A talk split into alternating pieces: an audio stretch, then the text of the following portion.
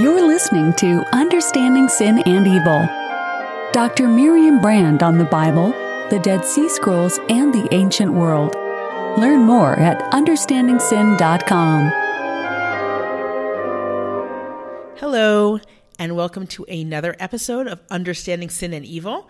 This is Dr. Miriam Brand. I am back, and I'm going to try something a little bit different this time.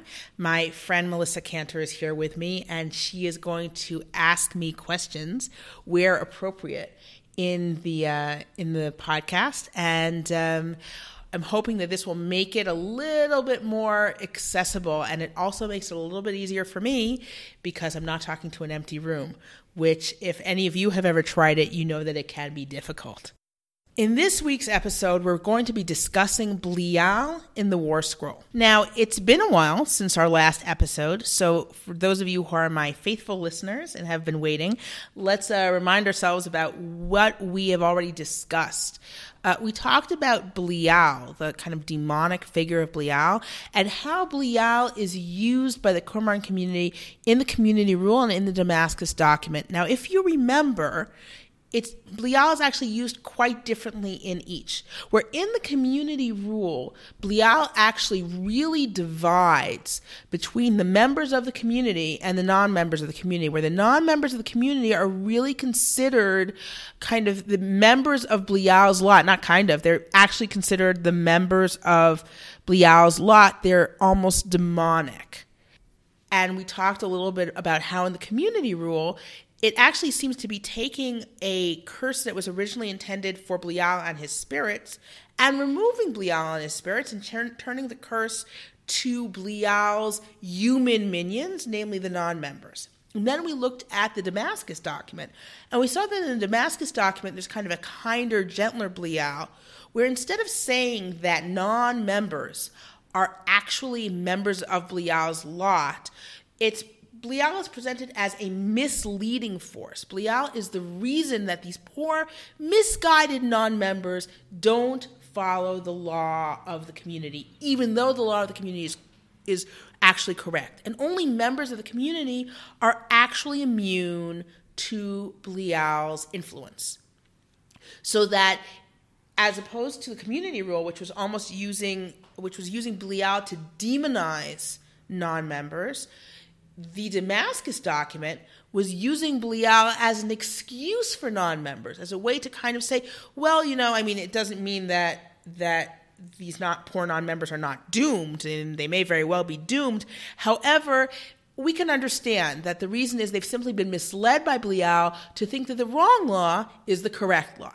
Now, I just want to make clear that I do not believe in Belial. I do not support believing in Belial. I am talking about people who did believe in Belial. I'm talking about Jews in the Second Temple period who believed in a spirit called Belial. And now we're going to go to the War Scroll and see how it uses Belial. And we'll see that while there's there's kind of a mix, even though it really tends more toward the community rule view of Belial and use of Belial to define non members as belo- belonging to kind of demonic sect. However, the War Scroll does not focus as much on Jewish non members as on enemy nations. And that's a switch because we haven't really seen this yet in the Dead Sea Scrolls. Mainly, they've been focusing either on actual demons or on Jewish non members of the community they haven't really been talking about enemy nations. Remember, this is a teeny little group. They're in the, they're living near the Dead Sea. Probably, maybe there are different communities in different areas, but they're not really dealing a lot with major political issues. They're not in power. However, we will see that um, that in this case, in the War Scroll, there is a real concern with enemy nations, and we're going to bring in the first chapter of Jubilees, where we see a similar concern. Now, uh, you didn't hear it, but Melissa just actually asked about an important point, which is why do we see such differences between the approach of the community rule and the approach of the Damascus document, and then once again in the War Scroll, where we're back to kind of these really these really divisive depictions of non-members. So, what's possibly going on, and I think I mentioned this when I was co- comparing the community rule and the Damascus document, is that they they seem to be coming from different stages of the community different points in the community. And in the, where the Damascus document seems to have been written at a time when they had more connections to outside the community or at least were not did not feel uh, the need to to to sequester themselves from those outside the community whereas in the community rule you're already seeing a group that's much more insular so the question is, what about the War Scroll? And actually, um, Duhaime, who's one of the main uh, researchers of the war of the War Scroll has said that there's good reason to believe that the War Scroll actually predates the community.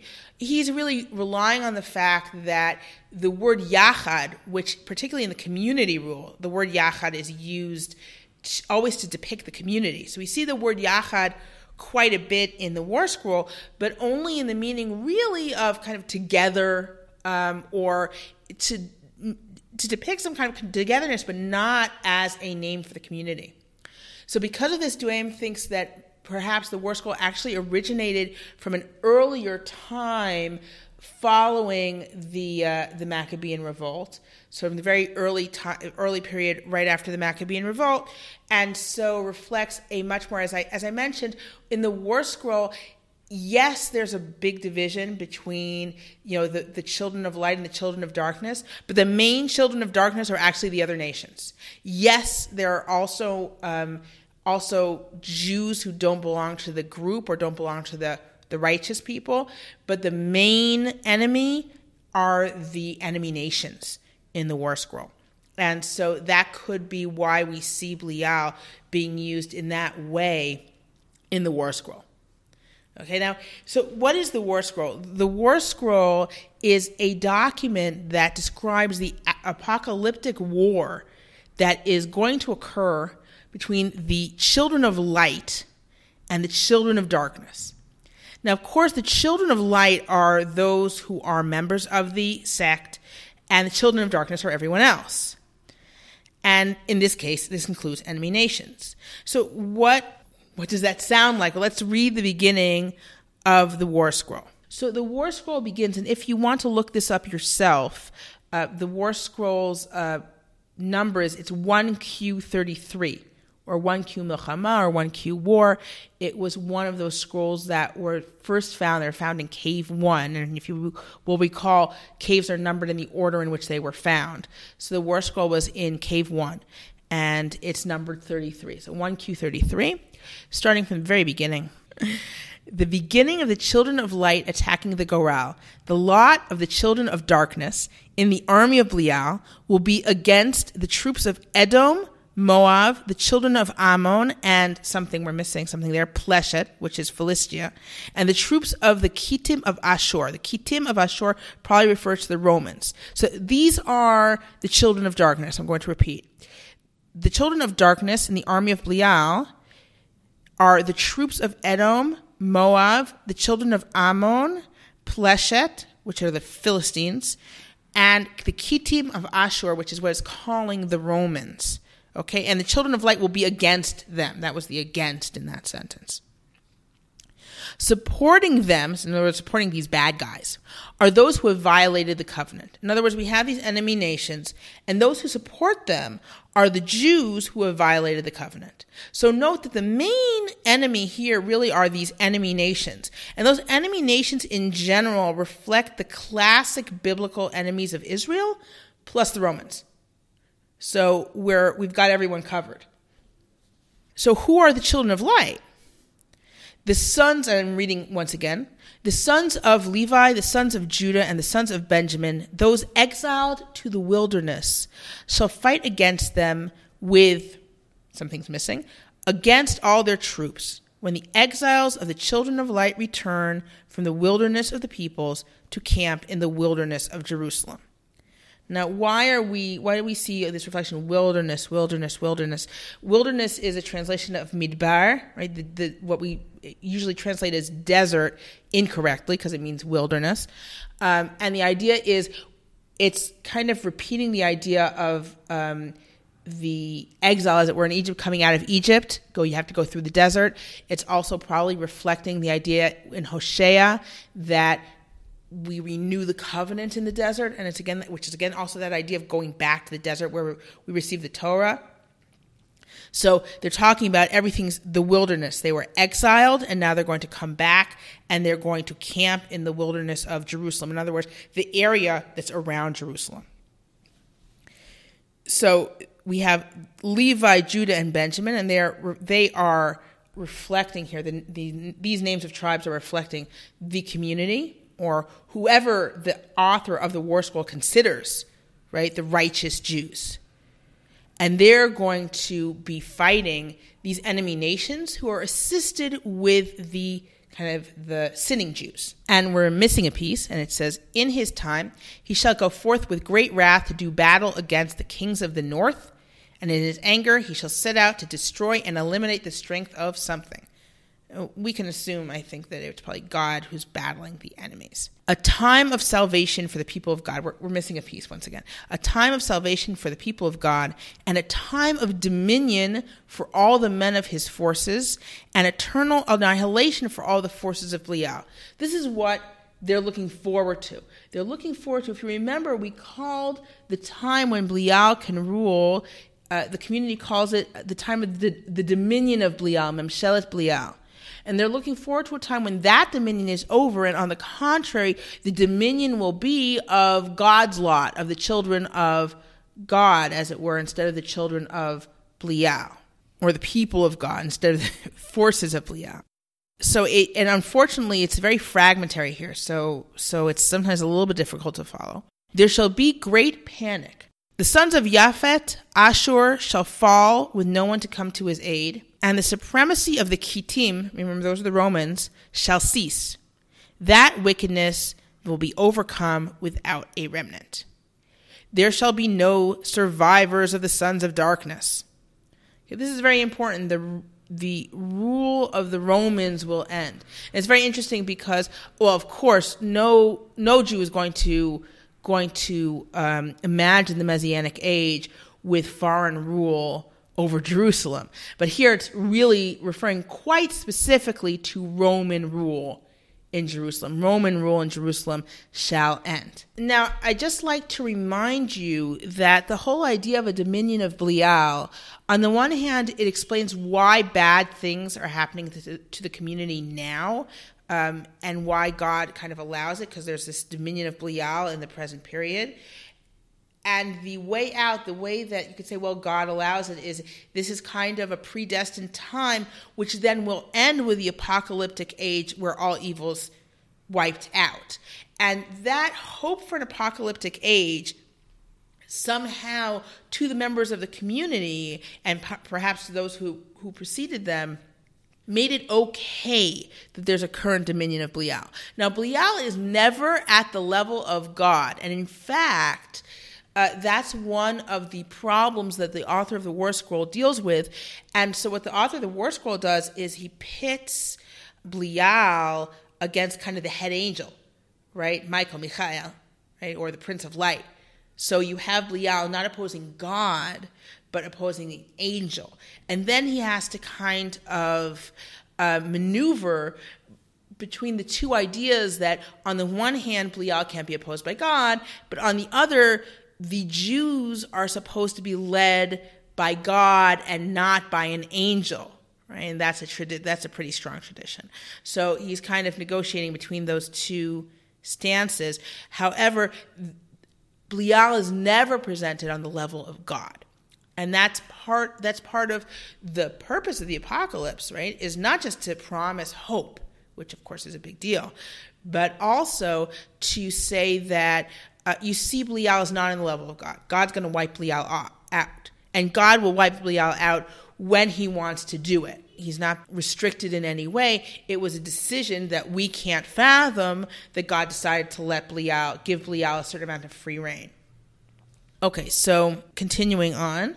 So we were where the dominion of the children of righteousness, the children of light, the people of God, their dominion will begin. Okay, when there are no survivors of the sons of darkness. or the children of darkness. Then the children of righteousness shall shine to all ends of the world, continuing to shine forth until the end of the appointed, se- appointed seasons of darkness.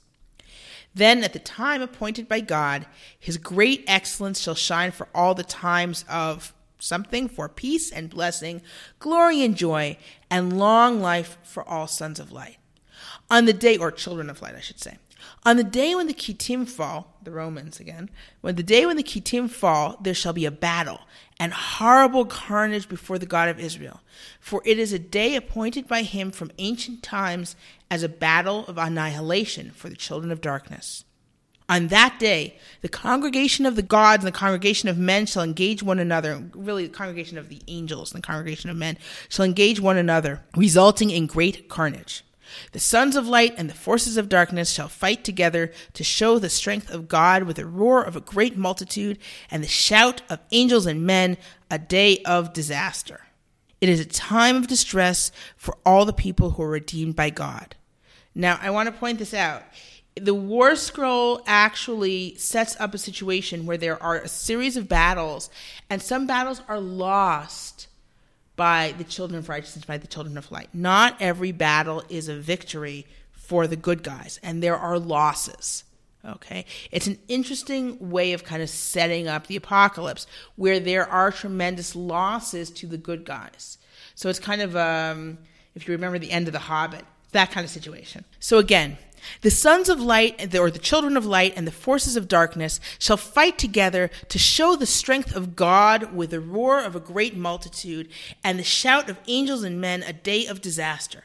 It is a time of distress for all the people who are redeemed by God. In all their afflictions, none exists that is like it, hastening to its completion as an eternal redemption. On the day of their battle against the Kittim, they shall go forth for carnage in battle. In three lots, the children of light shall stand firm, so as to strike a blow at wickedness. And in three, the army of Belial shall strengthen themselves, so as to force the retreat of the forces. In other words, they'll win three and they'll lose three and then we have a gap.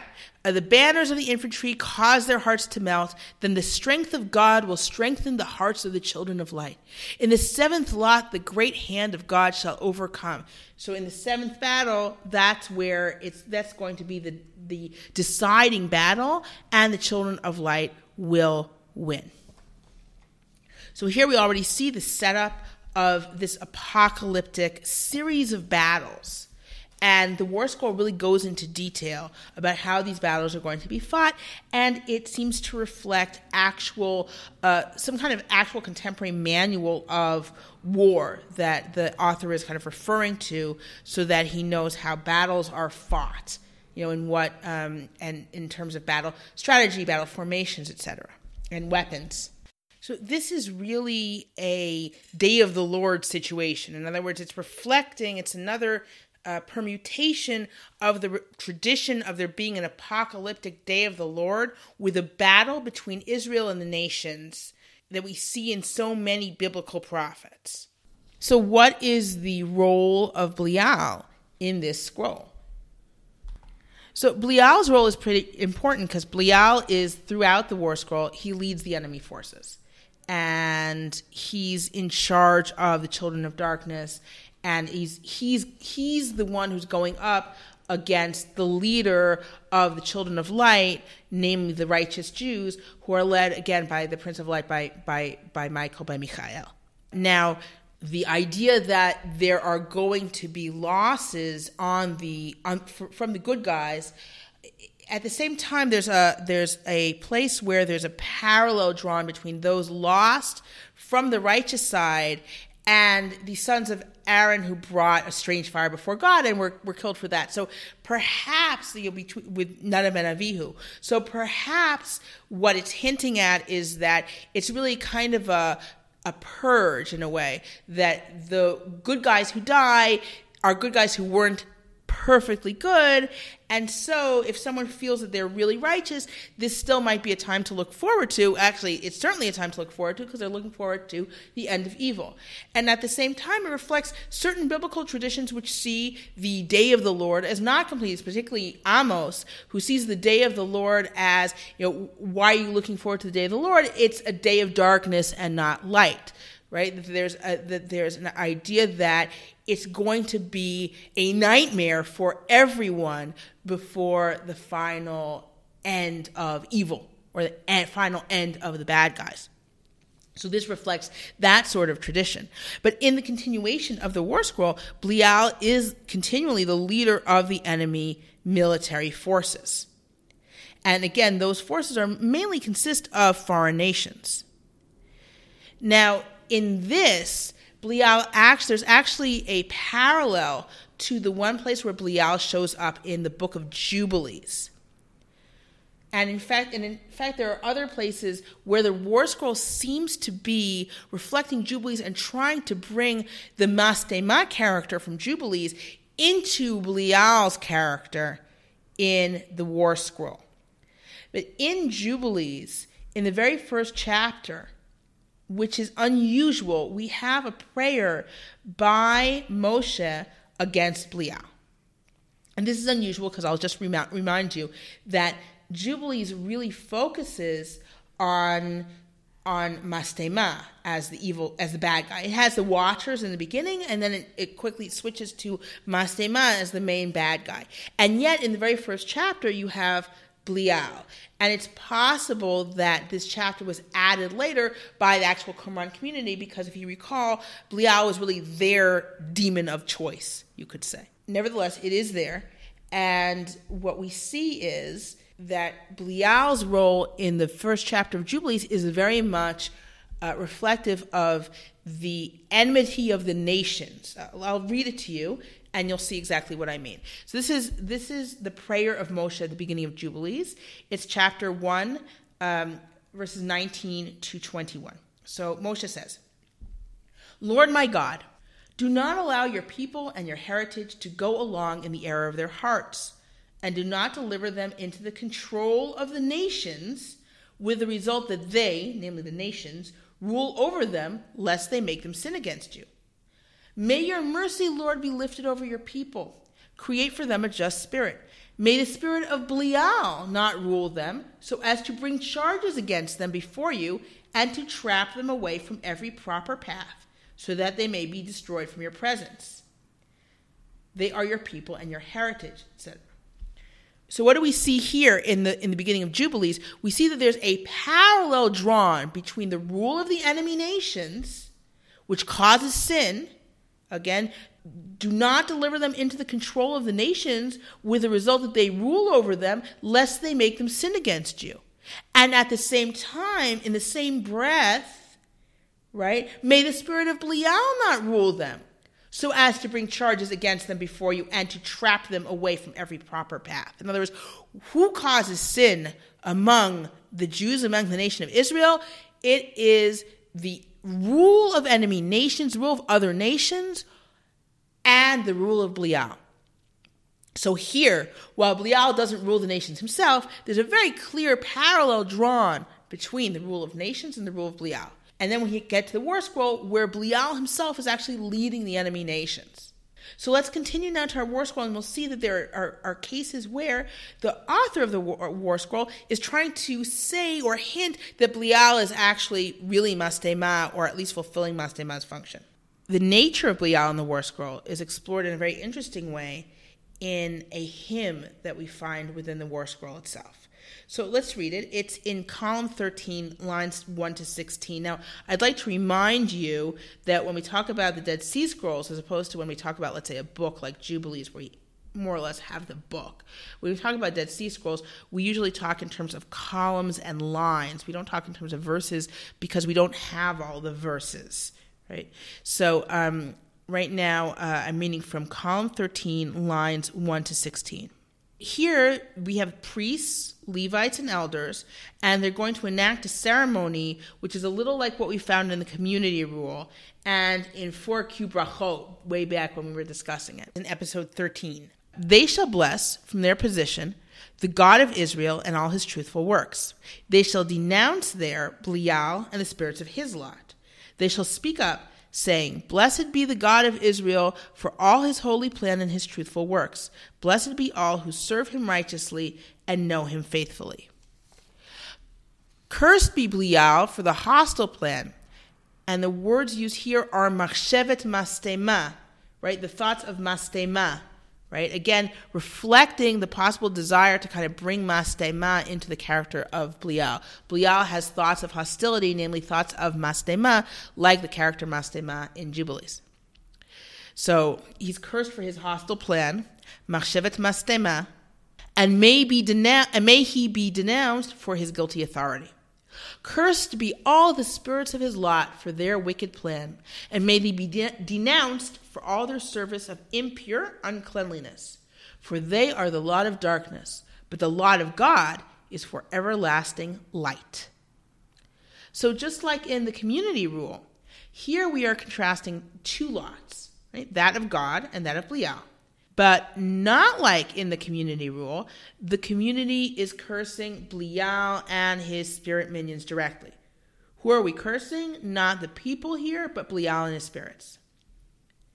Now, this is unlike other references we have to the lot of Belial in the War Scroll.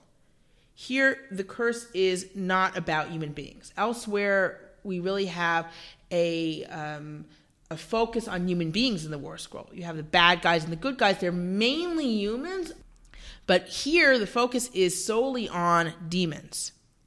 So that emphasizes actually how otherworldly these battles are supposed to be. The people who are in them are fighting demons, even if they seem to be mainly fighting humans. And there, there are both camps on both sides. In you have the spirits and the humans on either side. Now, here, Belial and his demons are denounced for their plotting so this may be an implication that what they're actually being cursed for is their influence over human beings, as opposed to what they're actually doing. They're influencing human beings to be evil, and that's what they're being cursed for. But following this curse of Belial, uh, we find a really surprising declaration. I'm reading here uh, lines 10 to 12. The Prince of Light, long ago, you, that is God, appointed to assist us, and here we're missing a word, all the spirits of truth are under his dominion. You have made Belial to corrupt a hostile angel, Malach Mastema. And that's actually the name of the angel Mastema. So you could even read it as, You have made Belial to corrupt, he is the angel Mastema. And here we're seeing once again this kind of desire to conflate these two characters, the bad guy in Jubilees and the classic bad guy of the community, Belial. So you have made Belial to corrupt a hostile angel, Malach Mastema in the darkness, uh, we're missing something, by his counsel to cause wickedness and to accuse. All the spirits of his lot, angels of destruction, go about according to the statutes of darkness. Towards it is their one desire. And by the way, that's a reflection of the oracle to Cain. I've mentioned it before. Um, towards it is their one desire. The angels of destruction um, their desire is toward the statutes of darkness. Like if you recall in the Oracle to Cain, they um, the desire of sin is to you, and you shall rule over it. So they're they're kind of being compared to sin here. If you missed it, you can go back to my episode on Cain, way back in episode two. So God here is behind the existence of Belial. It's very clear that the author wants to make it crystal clear that God is behind Belial's existence. I'm, I'm going to say, read it again. You have made Belial to corrupt. So God is behind the existence of Belial. Now, as usual, I'm going to ask, why would we want to say something like that? What would be the reason to say that God has created such a an awful, evil demon? This is a solution to the theological problem of if you have a really powerful demon in a monotheistic system. He's got to be under God. Otherwise, it's not a monotheistic system anymore. Right? So the power of Belial would seem to challenge, as it were, the supremacy of God. So here, the curse of Belial which we read before, which is juxtaposed directly with a blessing of God, also implies kind of an, an equivalence of power. It implies that there that there's some kind of there's some kind of equality there. So you need a statement like this, right, to say that we may have had this kind of curse and blessing that's parallel, but we know that God created Belial. God created Belial for a specific function, which is to corrupt. Kind of a, one seems like kind of a satanic function. The way uh, we think of Satan in the modern age, right? The Satan's supposed to tempt people. So this is the same sort of thing where Belial was created to corrupt, and it, it's it's a difficult situation to deal with theologically. But what it solves is the the danger of the equivalency that is seems to be set up between Belial and God, saying, no, no, no, they are not equal. God created Belial, right? So that subordinates Belial to God. Belial is really a tool of God's will, even if, we don't understand why such a tool is needed, right? It, it, it, his function seems to be completely bad. So now the influence of Jubilees is clear throughout this section because the description of Belial's function as causing evil and accusing, right, is is very similar to the description of Belial in Jubilees in the first chapter of Jubilees. And there also Belial is a functionary of God whose job it is to lead astray and to accuse. So here Belial's function of corrupting and and um, accusing is parallel to the function that he has in the first chapter of Jubilees. That is, in the first chapter of Jubilees, it says, May the spirit of Belial not rule them so as to bring charges against them before you. In other words, Belial both causes people to sin and then accuses them before God. And also, by the way, the function of Mastema when he takes over the Watcher's spirits, if you'll recall from our Jubilees episode. That is episode number six. In addition, Belial's spirits in this section, like Mastema spirits in Jubilees 10, are described as destroying indiscriminately. So it's very possible that this section of the War Scroll results from kind of a harmonistic reading of Jubilees, which identifies Mastema with Belial. And as we said, you know, Belial is actually being called the angel Mastema.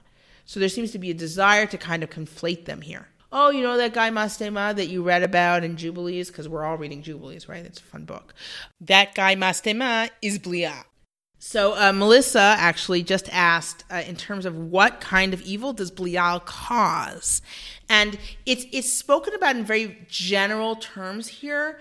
Uh, it sounds like um, you. It's probably the whole gamut. In other words, probably we're talking about both things like physical evil, like disease, like bad things happening, also instigating evil people to torment other people, as well as instigating, for example, Jews to go against God's will, which would be like, you know, eating something impure or anything like that. So I don't think that there there isn't necessarily a distinction here between let's say causing violence and causing someone to eat the wrong meat right?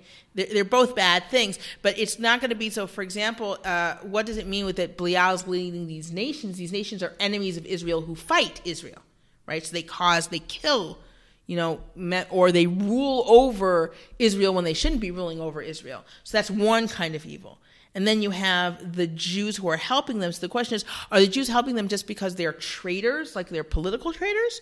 Or are they helping them because they are wicked Jews? You understand? Like, like they're, they're, they're kind of going against what Jews are supposed to be doing. And probably both is, is true. It's probably less, and, and, and again, what's interesting is that uh, probably how we would interpret what it means to be a Jewish member of that lot in the War Scroll depends a lot on when it's written. Because if it's written kind of right after the um, the Hasmonean revolt, then perhaps it's actually talking about Hellenizers who were seen as traitors, not just as Hellenizers, but as people who belong to the other to the other political group. Or eh, you know, if it's if it was written later, then it would be closer to a non-political designation. To say, oh, if we're talking evil people and we have to get rid of all the evil people, so we'll put the evil Jews there with all the all the enemy nations, even though they're just kind of an add-on right because they're, they're not that they're not the central part of they're not the main enemy in the war scroll in the war scroll we're really talking a lot about enemy nations and ending roman rule um, That seems to be quite quite central in the War Scroll. However, um, going back now, and now now I'm going back to the whole question of Belial as God's creation. We had this curse of Belial as opposed to blessing of God, right? Which seemed to imply some kind of equivalency. And then we had the declaration that God created Belial. Now, the declaration that Belial is, is God's creation, though, is um, as we notice it's a little bit incongruous with the with the curse in which in which you're simply just cursing Belial as this you know this horrible this horrible demon. So uh, notes that this section adds new vocabulary and concepts in the war. So usually when you have vocabulary and concepts that you don't have in the rest of a text, it usually means it's a later edition. So he he thinks that this is a later edition, so that that it that um, the way he, the way uh, Duhaime reads the War Scroll, the whole dualistic nature of it, where you have the Prince of Light against Belial, was kind of a later addition, and that it was kind of added to the War Scroll as a layer. So here we have um, this idea that we're going to oppose Belial with the Prince of Light so we don't have this problem of Belial being opposed by God. I'm going to say state very clearly that God that God is Belial's creator. So this is not um, the only place where you have the Prince of Light against Belial. I'm going to read that section to you again because I just read it once. The Prince of Light long ago you, that is God, appointed to assist us all the spirits of truth were under his dominion, and you have made Belial to corrupt. So that's setting up Prince of Light versus Belial. And we have that also later on in in column 17, uh, line 6 to 7. Uh, Michael is described as the leader of the Israelite troops. Michael is the is the leader of of the troops opposing Belial. So that's another place where you have the dualism of the scroll is really um, the dualism, a dualism not between God and Belial, but an angel and Belial, which is much more comfortable in a monotheistic framework. Now, the second passage that illuminates the role of Belial in the redacted War Scroll, that means in the War Scroll with all the additions, the War Scroll as we have it, uh, which is the description of the predestination of the children of light and the children of darkness. And that means that from the beginning of time, the children of light and the children of darkness were essentially designated. So that shows a real correspondence to certain ideas in Jubilees. I'm going to read it now, um, and then we're going to delve into it. So I'm reading uh, column 14, lines 8 to 11. And we are the remnant your name, O merciful God, you who keep the covenant for our fathers and with all our generations, you have shown through wonders your mercy for the remnant during the dominion of Belial. With all the mysteries of his hatred, and it's using the same root as we have for mastema, sitmato, right? Uh, he has not repelled us from your covenant so, with all the mysteries of his hatred, of Belial's hatred, that is, he has not repelled us from your covenant. You have driven his spirits of destruction from us, something the men of his dominion. You preserved the soul of those you have redeemed. What's going on here? It's clear that Belial was trying to lead us astray as Mastema leads as Mastema leads people astray in Jubilees, as that's Mastema's role, if you will remember, if you'll recall. Belial tried to lead us astray, and you, God, protected us from him. This actually reflects two different ideas. One with Belial, if you will recall, in the Damascus document, members of only members of the community are immune to Belial's traps. Right? It's the truly righteous members of the community who cannot be tricked by Belial.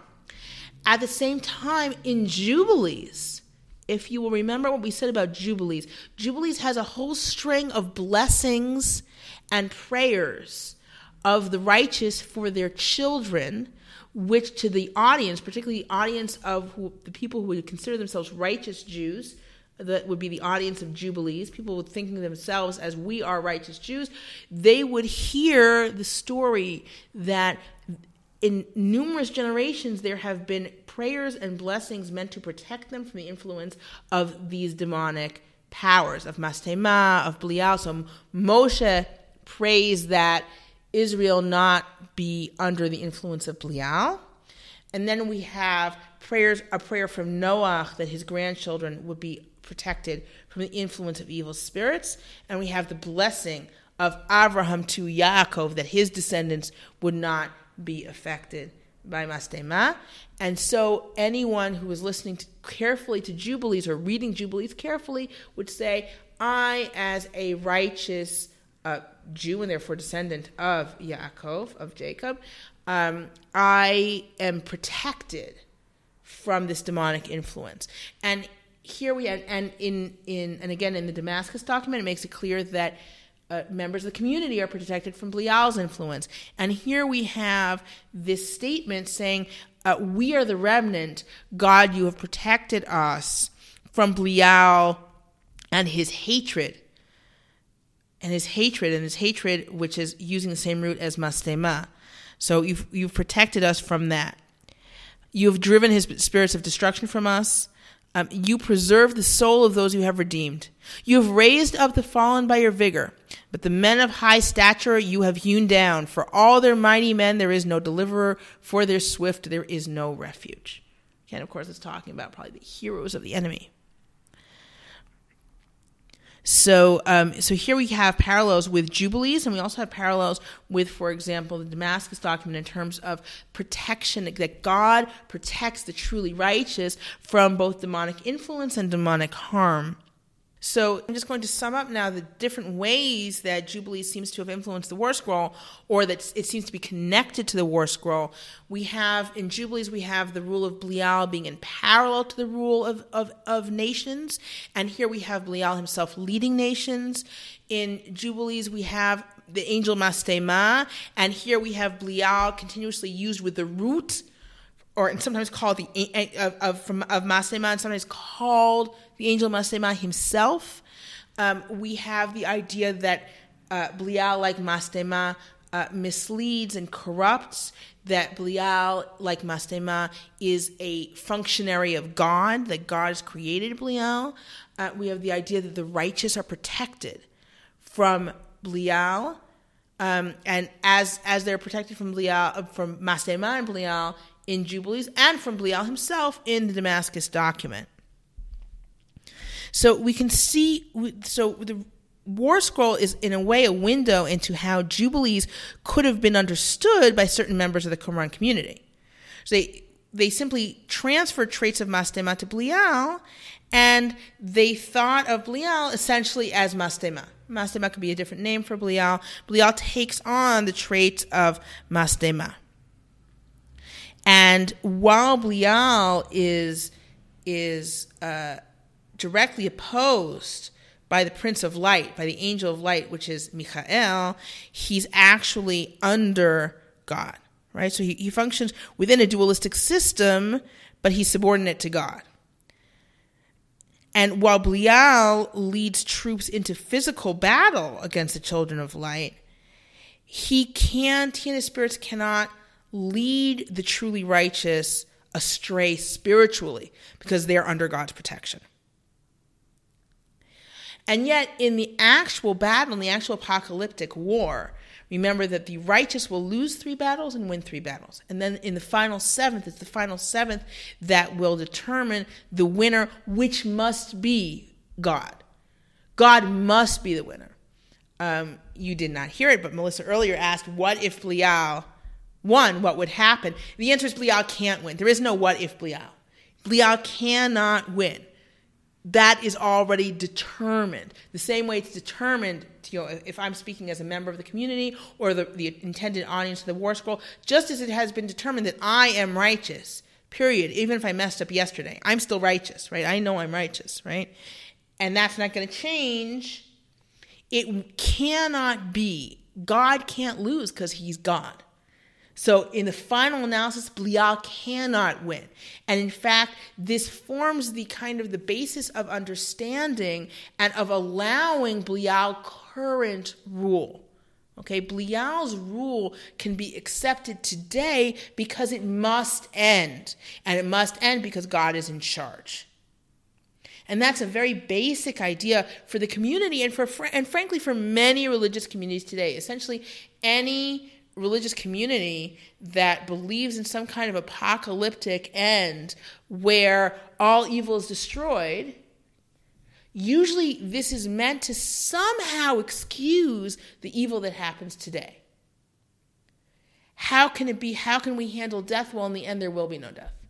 How can we handle this horrible thing that happened to my neighbor? Well, in the end, this will all be reversed and there will be no evil. That's how, even today, many members of, of, of, of religious communities wear some kind of apocalyptic or messianic eschaton, that is, end of days, is a function of the belief. It's meant to help people deal with evil today. Now, I, would like to note here that one thing that the Qumran community does not really use, which is a major feature of many of today's, you could say, um, Judeo Christian believers, is this idea of an afterlife. An afterlife, I don't mean coming back to life at the end of days.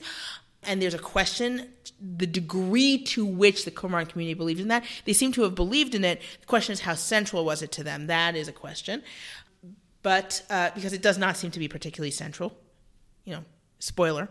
However, they don't talk about some kind of existence, some kind of great existence in heaven. In general, in most Second Temple literature, when people talk about an existence beyond death, it's kind of waiting. You're kind of in a, a limbo, not a bad limbo, but just kind of waiting for the end of days when all this is going to be settled. So if you're righteous, you can kind of hang around waiting for the end of days when everything's going to be settled. If you're evil, you can be in a fiery pit. But if you're a good guy, you, know, you're not sitting and eating steak and you're not even um, uh, sitting and learning Talmud. You're just kind of hanging around wherever you are waiting waiting for the end of days when everything's going to be um, to be settled. So, what have we learned now that we looked at Belial in the community rule? We've looked at Belial in the Damascus document, and we've looked at Belial in the War Scroll. What have we learned about the use of Belial and the use of demonic forces in general when we think about uh, current evil and the way certainly people in the Second Temple period dealt with their own desires to sin? Can we put Belial in that context? So the answer is that Belial is not necessarily used to understand the sinning of the righteous, as opposed to what we saw with the bastard spirits, quote unquote, the spirits of the watchers, that where there seems to be a real belief from members of the Qumran community that these spirits can enter into them and kind of battle with the laws of God. And that's the struggle that they're feeling between the desire to sin and the desire to be righteous, with Belial, Belial is used externally. When they talk about Belial, what are they trying to explain? They're not trying to explain their own desire to sin. On the contrary, the people who honestly believe that they want to be righteous and are trying to be righteous, thank God for protecting them from Belial's influence. What does Belial explain? Belial explains that guy. Once again, he explains that other guy who is evil. Or that other guy who isn't really evil. I kind of like that guy, but he messes up. He doesn't believe in the laws. He's doing the laws all wrong. What is going on? Right? So if you're reading the Damascus document, it's very clear that guy that I kind of like and really is not a bad guy, he's fallen into one of Belial's traps and we can just stand over him and shake his shake our heads and just hope that we don't have to see, you know, him burning in a fiery pit, you know, after we're not going to see it because we're not going to be there because we're righteous, right? But the idea is that that in the Damascus document, certainly it explains why that guy that I kind of like, why why he is not accepting that my Yom Kippur is the right Yom Kippur, right? It Belial also explains in the community rule and in the war scroll let's say the community and rule and in the War Scroll explains those people that I've decided are evil, right? Whether Jews or the nations that are trying to rule Israel incorrectly. So those guys, those are under Belial. Period. So they really are demonic.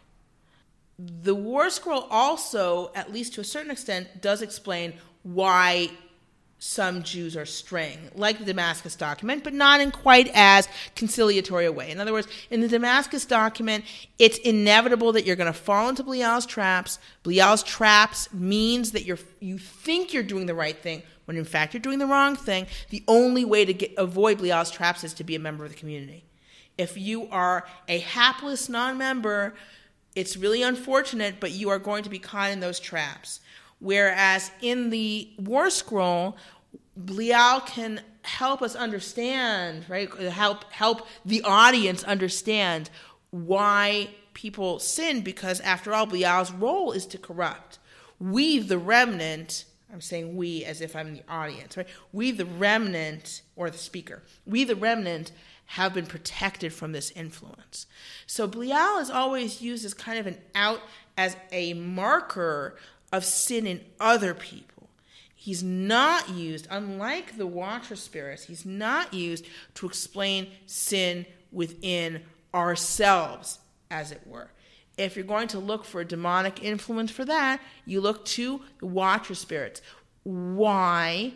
Um, probably because Belial, as, as a, a super powerful spirit, you have to very clearly subordinate him to God.